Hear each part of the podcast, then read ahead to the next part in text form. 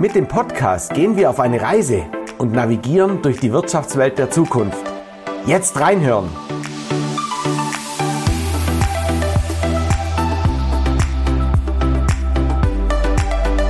Hier wird geredet und das gleich doppelt. Im zweiwöchentlichen Rhythmus unterhalten wir uns mit Persönlichkeiten aus Wirtschaft, Gesellschaft und Politik. Wir finden praxisbezogene Antworten auf Herausforderungen, die jedem von uns begegnen könnten. Und so vielfältig wie unsere Gäste sind auch die Themen heute. Darf ausnahmsweise der Philipp mal nicht das Intro sprechen? Das habe ich ihm nämlich geklaut. Wir sprechen heute mit mir und ich bin Raphael Hoensbroech, Intendant und Geschäftsführer am Konzerthaus Dortmund.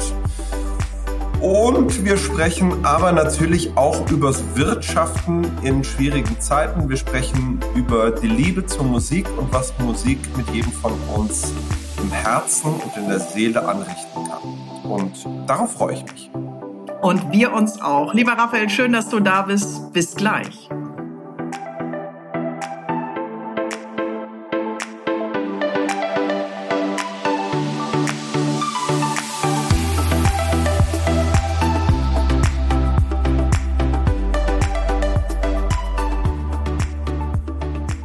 Zuhörerinnen und Zuhörer, heute haben wir wieder einen spannenden weiteren Gast, nämlich Raphael von Hoensbroech. Wer ist das eigentlich? Er ist der Intendant des Konzerthauses Dortmund. Und jetzt mag einer von euch denken, das ist schön, dass ihr in Dortmund auch ein Konzerthaus habt. Warum holt ihr so einen Menschen, so eine Persönlichkeit in den Podcast Wirtschaften der Zukunft rein? Was kann er denn dazu beitragen? Und lieber Raphael, bevor Philipp und ich da mit dir in Medias Res gehen, vielleicht kannst du dich ganz kurz vorstellen. So viel weiß ich schon. Du hast Musikwissenschaft, Philosophie und Rechtswissenschaft studiert. Ist ja schon mal eine spannende Mischung. Bist, äh, bevor du Intendant am Konzerthaus Dortmund geworden bist, auch viel in der Welt rumgekommen. Hast acht Jahre für Boston Consulting Group gearbeitet, was man so im ersten Moment gar nicht miteinander vereinen wollen würde, und spielst mit dem Konzerthaus in der Champions League. Ich bin ein musikliebender Mensch. Verheiratet, fünf Kinder, die liebe ich auch sehr. Und ich bin jemand, der sich für viele, viele Dinge interessiert.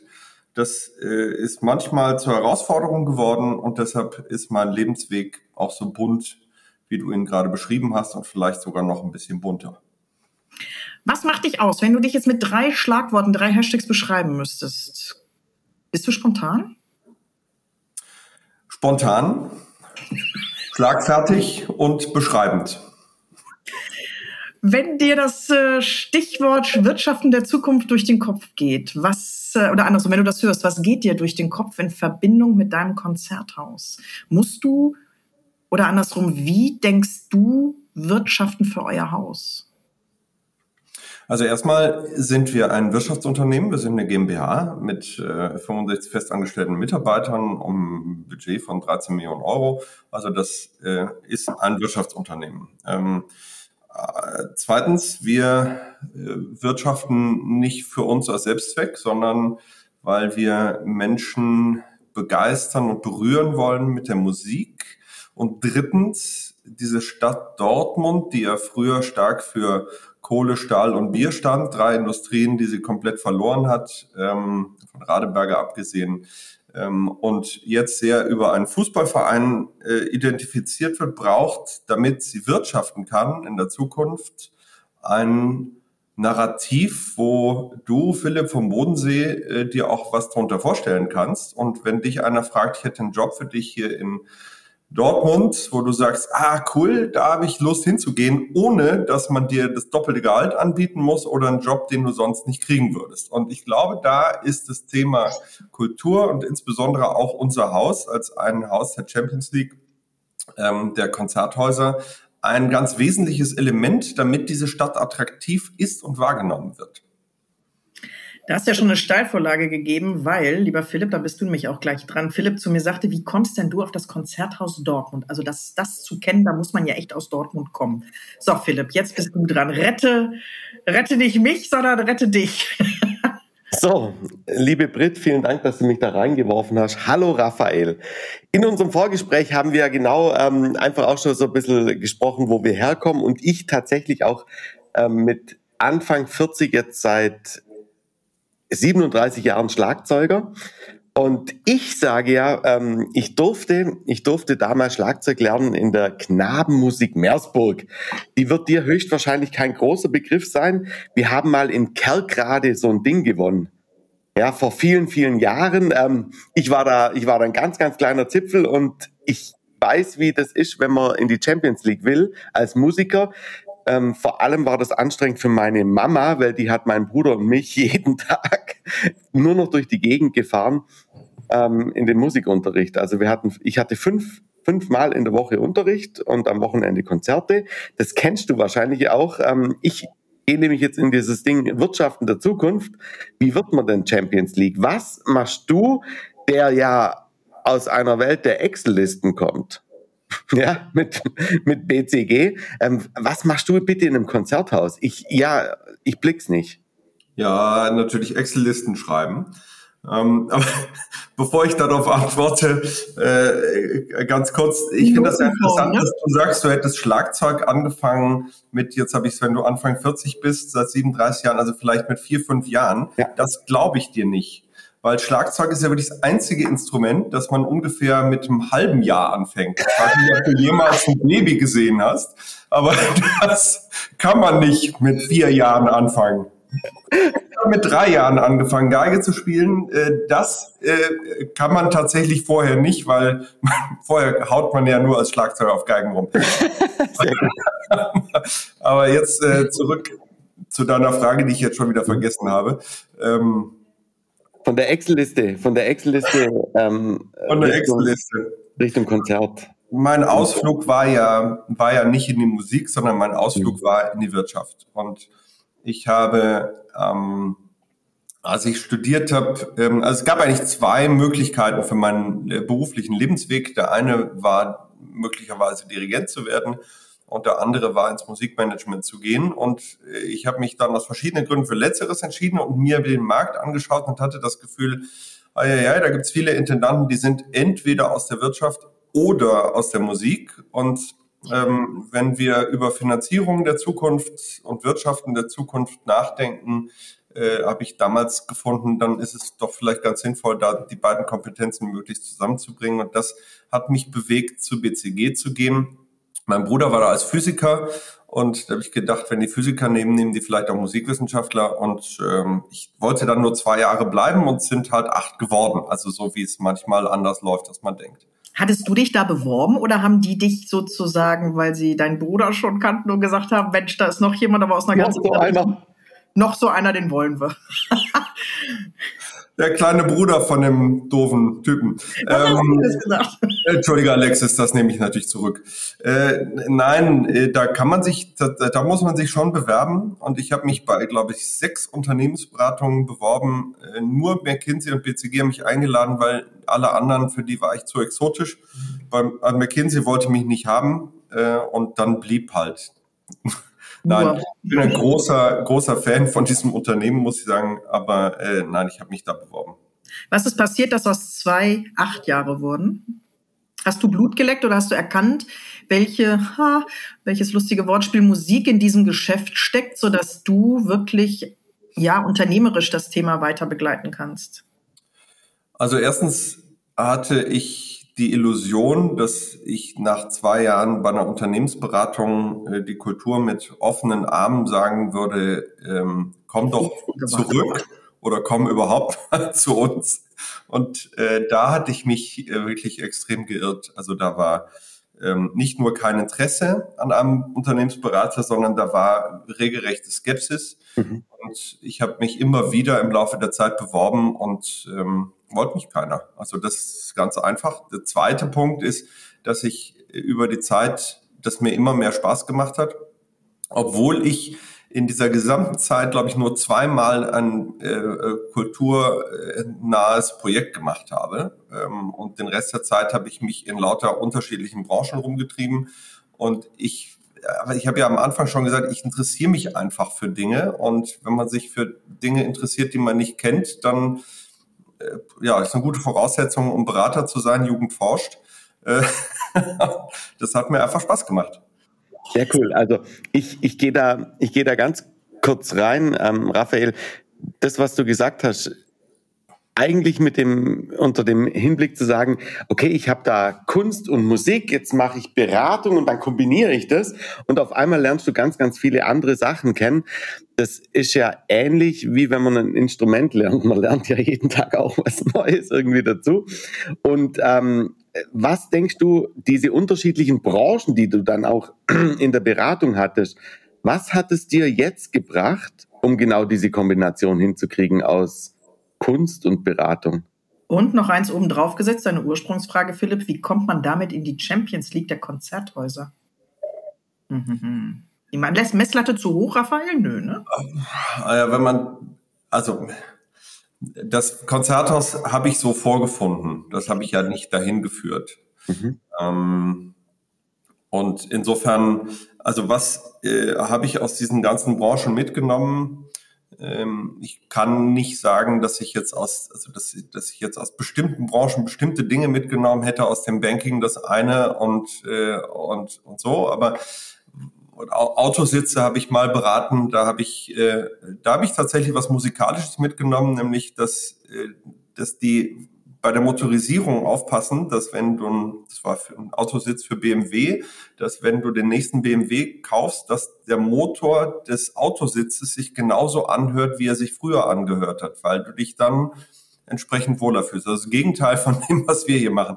Ähm, aber ich habe natürlich äh, viele Führungskulturen kennengelernt. Ich habe strategisches Beraten und strategische Prozesse kennengelernt, ähm, Effizienzsteigerung. Also ich habe natürlich einfach sehr viele Projekte gemacht, die mir jetzt zugutekommen, ne? Dass ich, ne, also wie wir mit der Pandemie umgegangen sind, einfach weil wir vielleicht etwas langsamer den Kopf in den Sand gesteckt haben und deshalb früher wieder rauskamen oder keine Ahnung.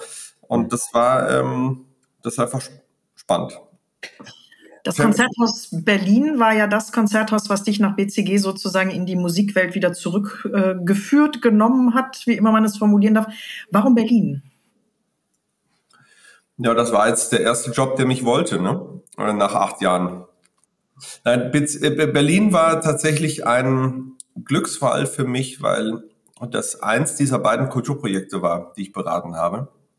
Ähm, und damals, also in Berlin ist es ein bisschen anders aufgebaut als hier, wo ja ich jetzt als Geschäftsführer und Intendant in Personalunion arbeite und da gibt es einen Geschäftsführer und einen Direktor und einen Intendanten. Das sind zwei Personen und der Geschäftsführer ging und der Intendant rief mich an, wir haben doch damals dieses Beratungsprojekt gemacht, ähm, hättest du nicht Lust, dass wir die Strategie von damals jetzt gemeinsam umsetzen? Und ähm, ich weiß noch genau, wo das war. In, in München saß ich im Auto und rief meine Frau an und sagte, du, da gerade, ich weiß auch nicht so genau. Meine Frau sagt, natürlich machst du das.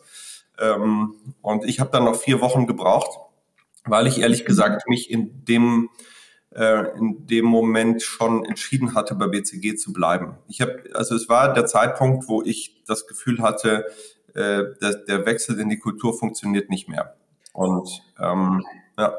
Und das hat mir auch, das hat mir einfach wahnsinnig Spaß gemacht bei B C G und, ähm, und als dann jeder Anruf kam, ähm, war ich wirklich völlig unvorbereitet. Warum sagte deine Frau sofort, natürlich machst du das? Weil sie weiß, weil sie wusste, wofür dein Herz brennt? Oder kann Herz? Oh, weil meine Frau erstens unendlich weise ist. ähm, Wie Frauen eben sind, ne? Mit einem liebevollen Blick auf mich schaut und sieht, was, ähm, was meine Leidenschaft ist. Und ja, so bin ich dann tatsächlich diesem Rat gefolgt irgendwann und dann sind wir nach Berlin gezogen. Und das ist natürlich ein für die Kultur unfassbar spannendes Pflaster, weil in Berlin ähm, ein wesentlicher Teil der berühmten Musiker wohnen, ne? Die sind einfach da. Und ähm, Gendarmenmarkt ist, und das Konzerthaus ist ein toller Ort. Okay, also ein, ein Schmelztiegel an verschiedenen Eindrücken ist Berlin dann. Und ähm, ich gehe jetzt eins weiter. Wirtschaften der Zukunft, Führen der Zukunft. Ich kenne ja auch so ein paar Künstler. Und ich weiß ja, was das für Typen sind. Und wenn man da ein Persönlichkeitsprofil durchziehen würde mit denen, ähm, dann hast du, ich weiß nicht, ähm, Raphael, kennst du die äh, Diskmodell zum Beispiel mit den verschiedenen Farben und so? Klar. Und natürlich ist da Kreativität da, ja, aber da ist auch ganz, ganz viel Rot. Da ist ja, da ist ja wirklich der, ähm, ich kann mich immer noch dran erinnern, bei uns unser Oboist, ja, mein Gott, hat der immer gedacht, wie wichtig er ist. Er wusste auch, dass er wichtig ist. Ja. Und wie, wie, wie, wie kannst du jetzt, ähm, oder was, was hat dir da vielleicht an so Beispielen einfach geholfen, diese unglaublichen Charaktere in einem Orchester, ja, ähm, ähm, ja, Stückle weit auch, auch zu führen? Also wo, wo hast du da Parallelen gesehen? Sind es dann alles nur Alpha-Tierchen in so einem Orchestergraben? Hey, jetzt muss ich ein bisschen Aufklärung betreiben. Also das, wir hatten in Berlin tatsächlich ein Orchester, dessen, also sagen wir mal, Verwaltungschef ich war. Aber die haben natürlich einen Chefdirigenten und einen Intendanten. Und ähm, das Orchester ist wie eine sehr große Schulklasse. Ähm, die ist, die hat sehr viel Eigendynamik und die ähm, beschweren sich über viel und dann melden sie sich und wollen dies und das. Also das ist die Art von Ähm, Arbeit, die ich damals mit dem Orchester hatte, aber das ist keine Individualführung. Ne? Die kommen äh, in eine Probe und dann äh, ist da der Chefdirigent und arbeitet mit denen. Das ist, ähm, also wo, wo ich Führung im Alltag erlebe, ist ja tatsächlich eine, ähm, dort ein Amt und hier eine GmbH zu führen mit all den Dingen, die, die jeder in seinem Unternehmen vorfindet an äh, Alpha- und Nicht-Alpha-Tierchen und sonst auch sehr vielen Tierchen. Sehr gut, cool, danke dir. Es ist ja aber nicht nur das Orchester, ne? Also wenn wir jetzt mal ganz kurz in das Konzerthaus äh, konkret eintauchen. Du hast den Orchester, vielleicht manchmal auch Graben. Du hast oben das, was auf der Bühne stattfindet. Du hast das Publikum und das habe ich jetzt gelernt, dass wir in Dortmund, oder ist das grundsätzlich so, in einem Konzerthaus eine dreihundertsechzig Grad Akustik und zum Teil auch Sicht haben. Wie orchestrierst du dieses Zusammenspiel? Auf was muss man da achten? Wo kann man da, ich will nicht sagen, von dir lernen, aber ja, doch hinter die Kulissen schnuppernd etwas mitkriegen? Was können wir unseren, unseren Hörern aus diesem Gesamtkontext, ich meine, du bist ja als Intendant, ich will nicht sagen, stehst du da über allem, aber du bist ja nicht der Dirigent, wenn denn ein Konzert stattfindet bei euch. Ja, das ist richtig. Ähm, als ich hier angefangen habe, habe ich äh, den Kolleginnen und Kollegen am Haus gesagt, wir verkaufen keine Konzerte. Ja, also wir haben uns gefragt, auch dann in der Folge, was ist das eigentlich, was wir tun und wozu wir es tun? Also diese Purpose-Frage, die war hier ganz entscheidend und die ist äh, als Antwort auf deine Frage, glaube ich, ganz entscheidend, weil wir uns eine Mission aufgeschrieben haben, wo unter anderem drin steht, dass wir ein Refugium für Seele und Herz sein wollen in einer Zeit voller Bewegung und Unsicherheit.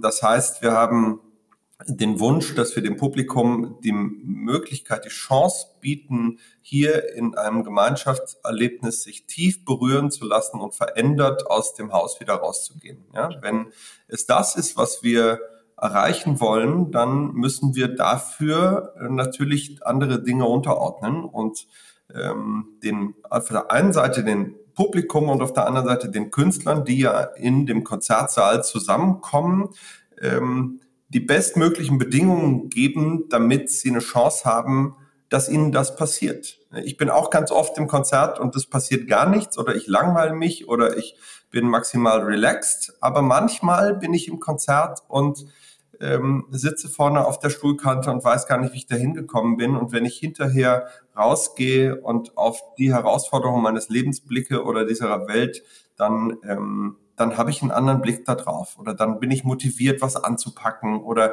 ich bin innerlich ruhig oder ich sehe wieder die Schönheiten. Ja, also da passieren ganz viele Dinge, für die ich die Musik und dieses Konzertleben so liebe, und da habe ich ja ein bisschen ein Missionsding äh, in mir. Das möchte ich einfach gerne vielen Menschen mitgeben. Und äh, das ist letztlich mein Job.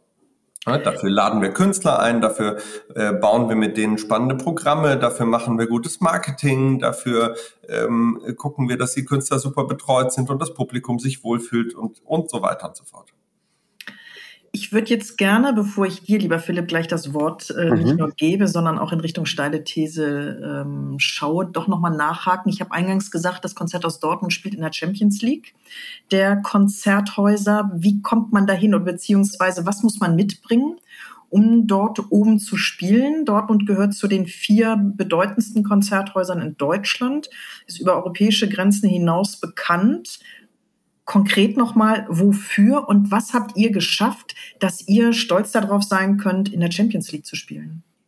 Also man muss vielleicht Champions League mal definieren. Ähm, im Fußball ist das klar, äh, aber deshalb die Analogie sicher auch nie unpassend, weil es gibt die European Concert Hall Organisation, das sind, ähm, also ne, wenn man jetzt an nicht äh, European Concert Hall Organisation Haus fragen würde, werden die wahrscheinlich beleidigt, wenn man sagen, es seien die wichtigsten Häuser, aber da sind halt die großen Häuser wie Ähm, Konzerthaus Wien und Musikverein und Philharmonie de Paris und Amsterdam Konzertrebau. Ja, also die, diese Kategorie an Häusern, und darunter gibt es eben in Deutschland vier, neben der Elbphilharmonie Köln und Baden-Baden, eben erstaunlicherweise Dortmund. Wie kommt man da hin?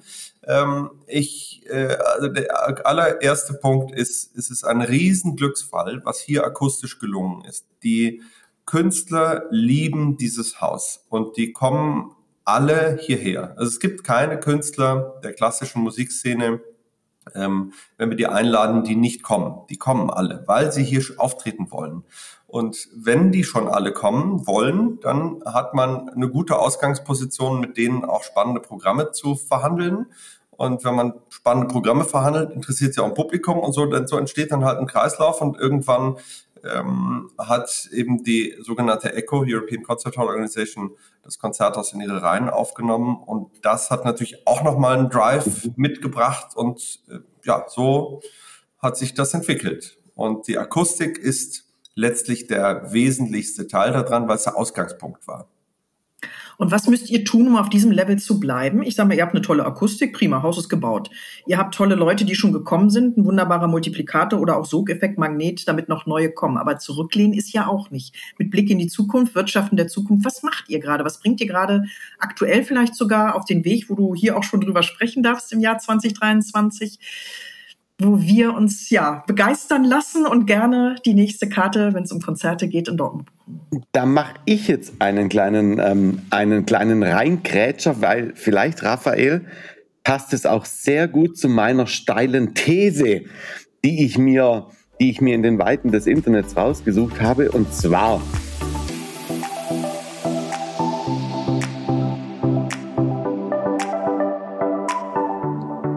Unsere steile These zum Thema.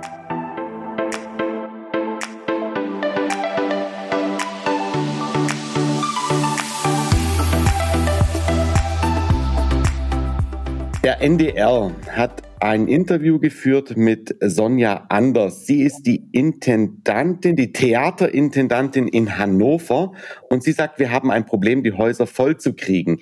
Jetzt gehe ich dann nochmal in den, in den Text rein, und zwar sagt sie, vor allem fehlt es in der Breite an älteren Zuschauern.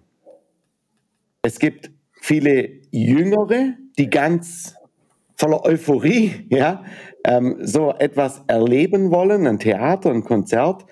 Die älteren Zuschauer fehlen nach der Pandemie. Der Artikel ist vom, vom Mai zweitausendzweiundzwanzig, also jetzt ein, ein, ungefähr ein halbes Jahr alt. Ähm, steile These: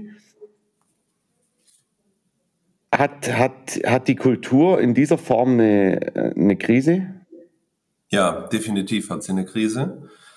Ähm Und es ist auch vollkommen richtig, was die Kollegin sagt. Das äh, sieht man an äh, sagen wir, sehr konservativen Konzerten. Da sitzen deutlich mehr Menschen mit Masken drin als in so anderen Konzerten. Und wenn ich mir vorstelle, dass da viele mit Masken sitzen, dann gibt es dahinter auch noch ganz viele, die noch gar nicht kommen oder vielleicht auch gar nicht mehr kommen werden. Und gleichzeitig, also das, das erleben wir insbesondere in einem Einbruch der Abonnements, also der Standardabonnements. Das ist so, weißt du, wenn du im April dir äh, überlegst, äh, an welchen zehn Daten du in der, im, im nächsten Jahr äh, dir deinen Kalender blockst. Ja, das ist einfach etwas, was viele Menschen heutzutage nicht mehr machen.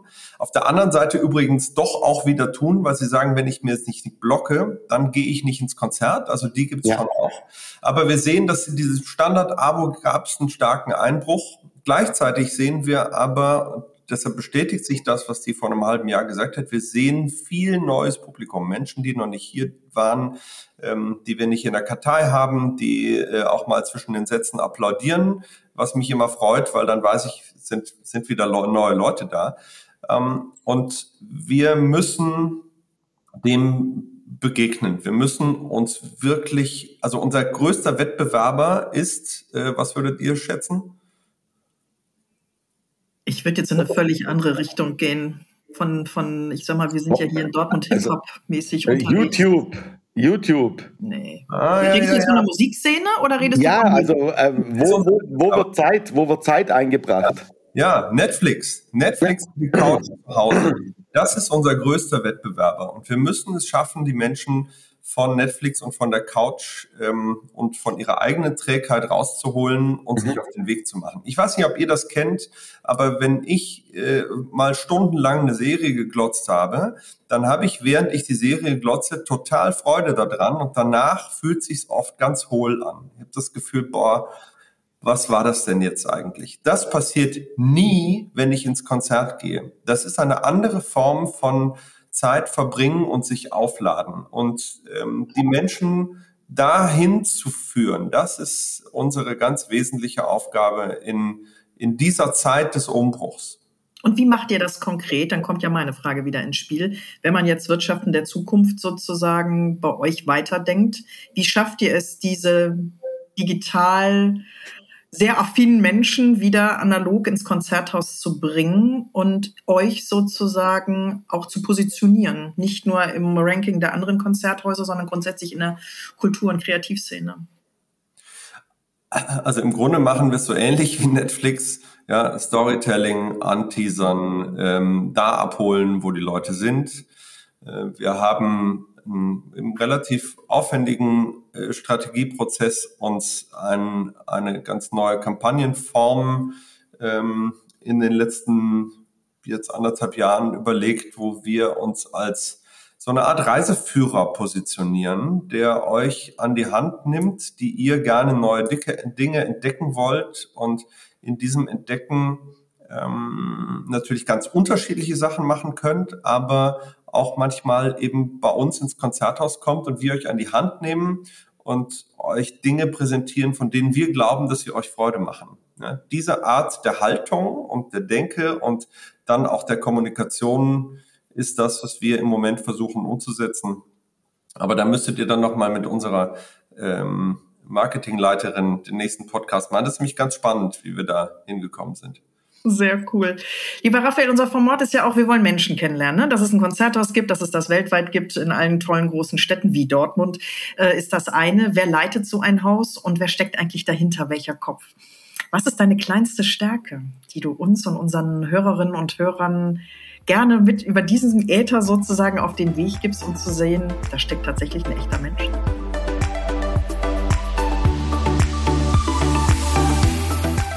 Und jetzt wird's persönlich. Die Frage nach der kleinsten Stärke.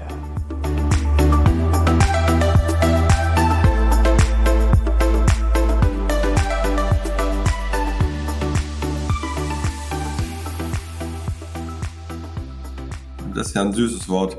Ähm, ich... Hm. Äh, Nicht mit Ungeduld. Nein, nein, nein. Ich habe so ein, ich, ich hab so ein Missionsding äh, in mir. Ich glaube, ich habe das vorhin schon mal erwähnt. Das ist, was, wenn ich, ich, also ich koche auch ganz gerne und wenn wir, oder wenn wir irgendwo im Restaurant sind oder so und ich ein, ein Stück Fleisch und dazu ein ganz bestimmtes Chutney habe, dann ähm, muss das jeder auch probiert haben. Ne? Also die kommen nicht raus und meine Frau regt das wahnsinnig auf. Weil sie sagt, ähm, das, das schmeckt doch auch ohne und du musst denen jetzt nicht nur, weil du es besonders cool findest, müssen die das doch jetzt nicht. Ja, und ich, ähm, ja, das, das ist tatsächlich etwas, was mich manchmal auch positiv prägt. Wenn du kleinste Stärke sagst, dann ist das sicher hilfreich hier für meinen Job, aber ich glaube, manchmal nervt's auch. Das heißt, das Kaffee ist sozusagen in kleine Gläser abgefüllt, dass der, der es nicht will, in dem Moment kriegt's dann, ne? Nee, so spieße ich das dann nicht. Sehr gut. Also gerade die, die kleinste Stärke ist ja auch etwas, was ich, du hast es ja auch schon angesprochen, auch konkret wirklich als was sehr Wertvolles darstellen kann. Wenn du jetzt dieses den Missionar Raphael nimmst, ja, ähm, wo hat er dir in deiner in deiner beruflichen ähm, Laufbahn, ob das jetzt bei B C G ist oder im, im Konzerthaus Dortmund, wo hat dir das vielleicht mal an einem konkreten Beispiel einfach schon mal so geholfen? Naja, ich bin, ähm, ich glaube, ich kann manchmal auch überzeugend sein, und wenn ich so mit Menschen spreche hier aus der Wirtschaft oder der Politik und ich immer wieder merke, wie wenig oder dass es vielen Menschen in Dortmund noch nicht bewusst geworden ist, was sie hier für ein Haus haben und warum das relevant für sie ist. Also gerade der Dortmunder Wirtschaft versuche ich doch sehr klar zu machen, dass wenn sie in Zukunft Arbeitskräfte hier haben wollen, dann ist es mit ihre Verantwortung, dass diese Stadt äh, auch ein kulturelles Narrativ in sich trägt. Und deshalb macht es Sinn für die, und zwar wirklich wirtschaftlich Sinn, sich in dieses Konzerthaus mit zu investieren. Und ich glaube, da an der Stelle ist mein missionarischer, äh, mein missionarisches Ding ganz hilfreich. Lieber Raphael, damit wir noch mehr Lust machen, mit euch als Konzerthaus ins Gespräch zu kommen, natürlich nicht nur Abonnements, sondern auch als Gast sich verführen, entführen zu lassen in eine wunderbare Welt. Hast du einen Wunsch? Ein Wunsch, wenn du über das Wirtschaften der Zukunft, gerne konkret in Verbindung mit dem Konzerthaus, aber grundsätzlich mit der Kulturszene, mit der Musikszene, wo du sagst, weil du ähm, nimmst ja auch oft, du hast gerade den Wirtschaftsteil angesprochen, die Rolle des Dirigenten und gute Führung, du coachst Unternehmer auch in diesem Zusammenhang. Hast du einen Wunsch, wo du sagst, das würdest du abschließend für diesen Podcast gerne unseren Hörerinnen und Hörern mit auf den Weg geben? Das... Oh, ich habe ich hab sehr global galaktische Wünsche. Okay, dann einen globalen und einen konkreten. äh, Weltfrieden. Äh, okay. Ihr kennt Sneakers, ne? Den alten Film mit, äh, äh, ah, vergessen. Aber da wünscht er sich am Ende Weltfrieden. Äh, kann alles bekommen, aber das funktioniert leider nicht. Ich wünsche mir, dass wir einander äh, besser zuhören. Das ist tatsächlich mein äh, globaler Wunsch. Ähm, Und das wünsche ich jedem, der jetzt diesen Podcast hört, dass er sich heute vornimmt, dass er sich einen Menschen sucht, dem er mal wirklich hinhört und nicht bei sich selbst bleibt. Und ich wünsche mir, dass ihr euch alle mal auf den Weg wieder ins Konzert macht und euch berühren lasst von dem, was da Künstler auf der Bühne für euch produzieren. Also Philipp, weißt du Bescheid, wenn du das nächste Mal von Hagenau in Dortmund bist? Raphael, wir sagen dir Bescheid, damit du uns dann auch live und in Farbe und nicht nur über diesen Äther äh, dann ja. auch siehst. Freue ich mich total, wenn wir das realisieren können. Raphael, ganz, ganz herzlichen Dank dir, dass du uns hier Rede und Antwort gestanden hast. Liebe Zuhörerinnen und Zuhörer, wenn ihr jetzt neugierig geworden seid, Fragen habt, Ideen habt, vielleicht auch Anregungen habt, dann sprecht nicht nur uns an, sondern Raphael von Hoensbroech im Konzerthaus Dortmund. Philipp, wie geht's dir jetzt am Bodensee, der jetzt sozusagen die Einstiegsfrage, warum Konzerthaus Dortmund, was ist denn das überhaupt für unseren Podcast? Haben wir dich jetzt abgeholt, aber du bist ja gar nicht unsere Zielgruppe und trotzdem dir das Abschlusswort. Oh, das ist sehr nett. Liebe Britt, ähm, tatsächlich hat es mich jetzt wieder heiß gemacht, ja mehr, mehr Musik zu hören. Also ich, ich kenne mich ja, wenn ich da auf der Autobahn durch die Gegend tingle, dann sage ich meinem Spotify, Dingsbums, spiel mal X Y und dann, und dann baller ich mir mit zweihundert Kilometer pro Stunde ähm, Mariah Carey rein oder irgendwie sowas. Und ähm, tatsächlich wieder mehr zu hören, und ich bin total baff und wirklich happy, dass dass wir dich heute dabei haben, Raphael. Vielen, vielen herzlichen Dank. Ich glaube, ähm, diese ähm, galaktischen Wünsche sind tolle Wünsche. Und damit, liebe Britt, lieber Raphael, sind wir raus für heute. Wenn euch dieser Podcast gefallen hat, dann macht bitte eins, meine ganz große Bitte, unsere Bitte, erzählt einfach jedem davon. Sharing is caring, und nur so können wir galaktische Wünsche zur Erfüllung bringen. In diesem Sinne, wir sind raus, macht's gut, bis dann, bye bye. Ciao. Tschüss.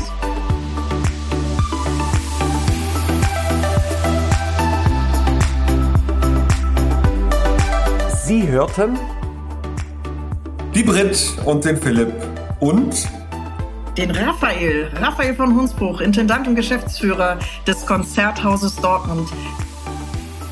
Eure Anregungen und Kommentare sind wirklich herzlich willkommen. Wir hören uns in zwei Wochen wieder.